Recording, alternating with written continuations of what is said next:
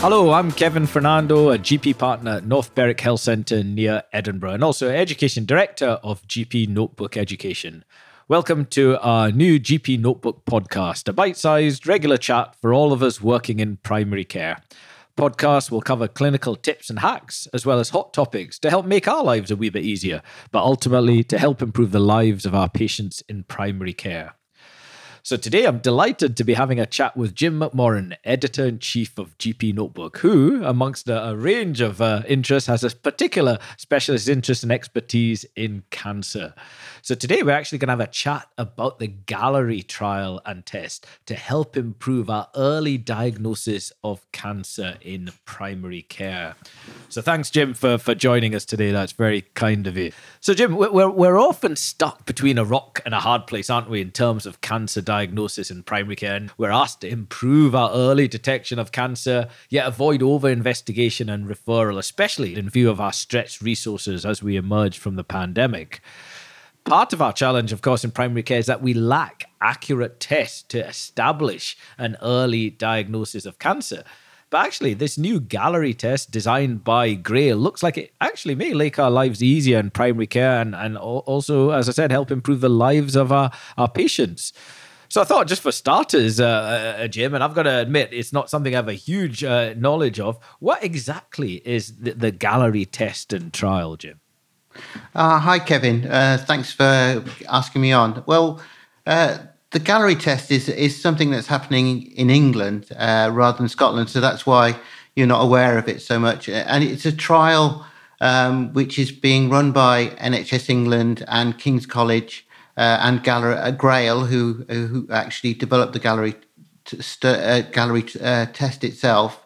Uh, it's a it's a trial looking for asymptomatic uh, cancer in in a population um, where there are no other sort of markers of cancer. So the trial involves um, it's a three year trial. It's going to involve 140,000 uh, people across England. Uh, the ages are between uh, 50 and 77. Um, the the people in the trial won't have a diagnosis of cancer in the last three years or not being investigated for a possible cancer. And these people will have a blood test uh, every year for three years. Uh, the blood test uh, will be in a blinded trial. So 50% of people will have an active test, uh, and uh, 50% of people will have a test which will uh, end up with their blood being stored, and that can be examined later. Uh, the test is unique because, uh, certainly to our screening system, in that it's not for a specific cancer, it's not looking at breast cancer screening or lung cancer screening or bowel cancer screening.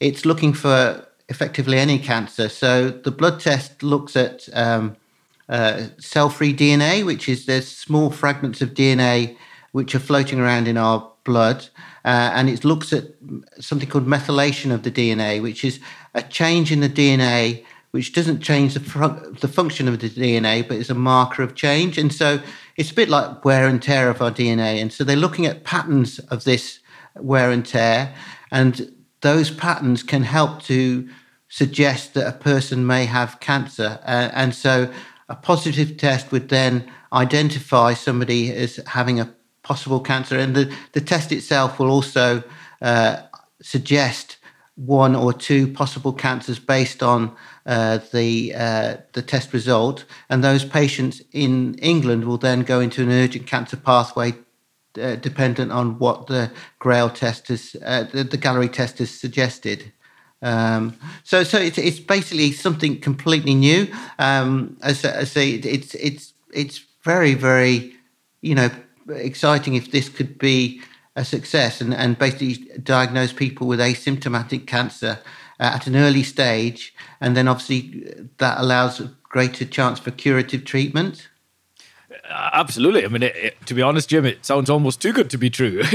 And and I'm sure there are some caveats and pitfalls we need to be be aware of, and we'll certainly come and discuss that just shortly.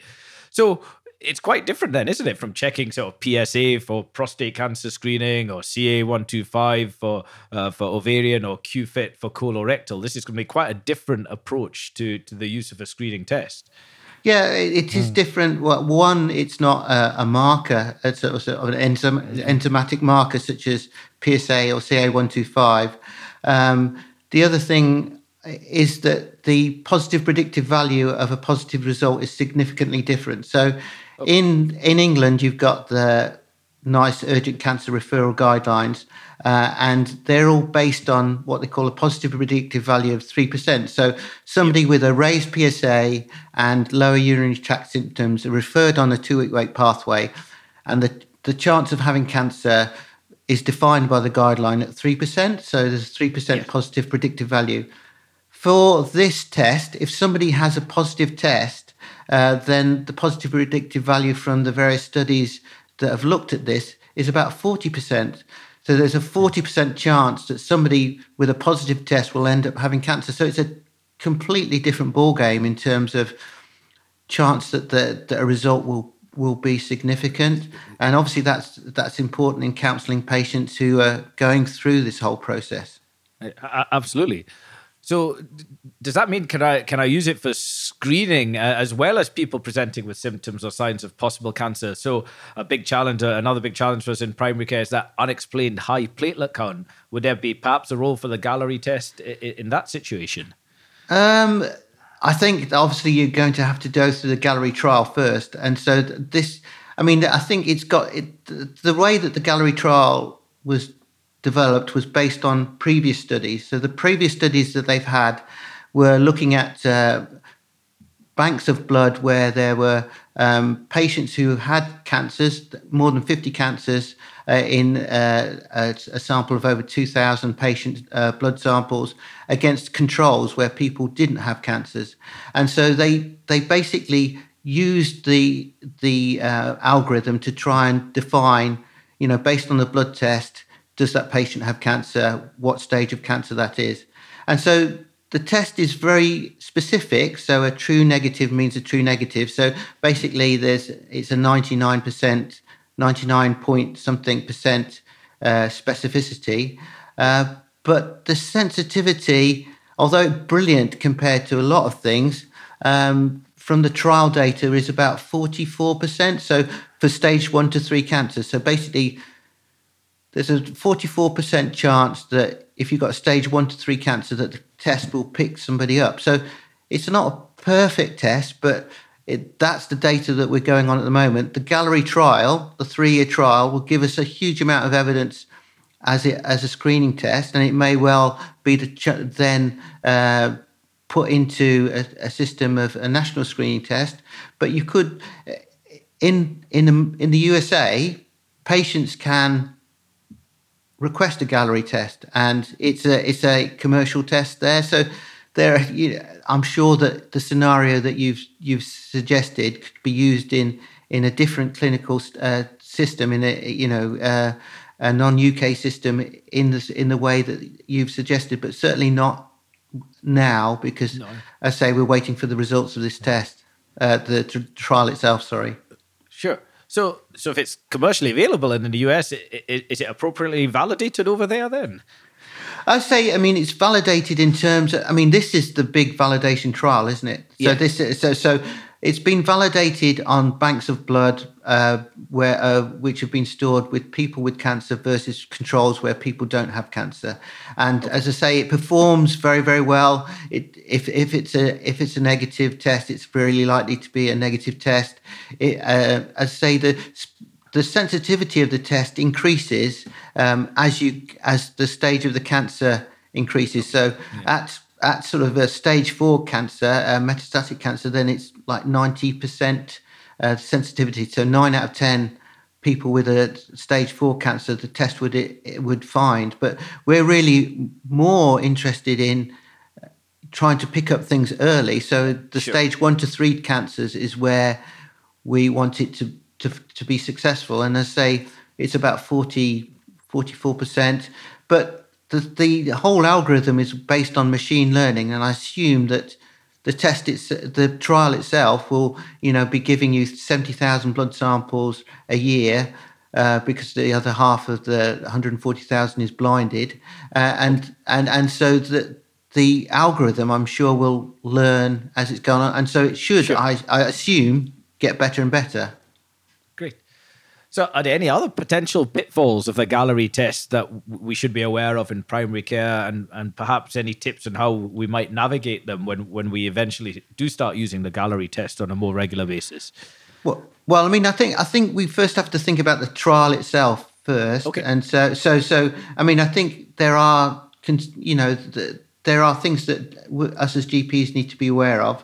I mean, if if you consider that when you're you're you're in a practice and you're patients have been selected to be part of the Galleri trial, if they've got a negative result, it doesn't mean they don't have cancer because, for one, they could be part of the blinded arm, and so there's a fifty percent chance that they they they uh, had a, not a test at all, and then then obviously even if they were in the the arm itself, the the current data would say that it's less than 50% chance that even if they had a st- stage one to three cancer that the test would identify them. So, you know that just because somebody's in the, in the uh, in the Galleri trial, your patient, you would still use the appropriate safety netting advice that you would do to any patient, and also you would still encourage them to be part of the the various national screening programs as well. So, I, th- I, th- I think it it's a brilliant step forward. It seems to me, but it's not a perfect test, and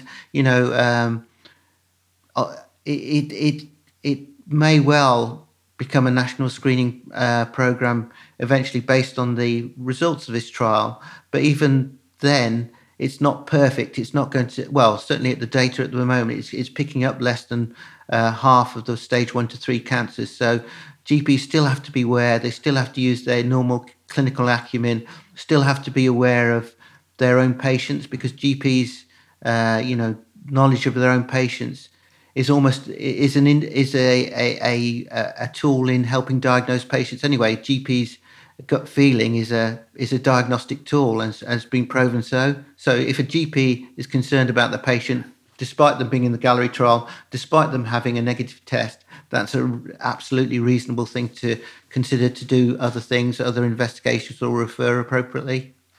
One hundred percent. No, no machine will ever be able to replicate that clinical instinct, that clinical uh, acumen. Well, certainly in my opinion, I know some others might uh, disagree. So then, o- overall, really, Galleri test. It, it, certainly doesn't sound like the panacea to, to cancer detection, but it sounds like a really useful tool in our toolbox alongside some of these other screening tests, as you said, as well as, our, uh, again, our clinical history, examination, and acumen to try and improve that early diagnosis of cancer. W- would you say that's a fair appraisal? Yeah, I mean, I, th- I think it's, I think it, it will be very important to see what the results of the trial are because obviously the the the basis of the trial, the the basis of the evidence is based on looking at banks of blood samples which have been stored. And this is a real trial with real people. And so hopefully the trial will show that there's been an early detection of people with uh, with early stage disease. And so and that's obviously curative. Uh, so um, more likely to be curative the, the earlier stage that you get. And so I, th- I think it's re- the evidence why we're doing it. Uh, the the studies by Liu et al. etc., where they describe you know the, the evidence which is the basis of this trial is very uh, impressive, and hopefully the trial results themselves will also be very impressive. So, really, given that sensitivity you mentioned for uh, early stage cancers, 44% you quoted, if the test comes back negative, you know, my gut instinct still tells me something's amiss here. This is a patient, as you said, I've known for a decade plus. There's still a role then for referring that individual for a CT, thorax, abdomen, pelvis. Oh, definitely. I mean, yeah. and also that that is something also.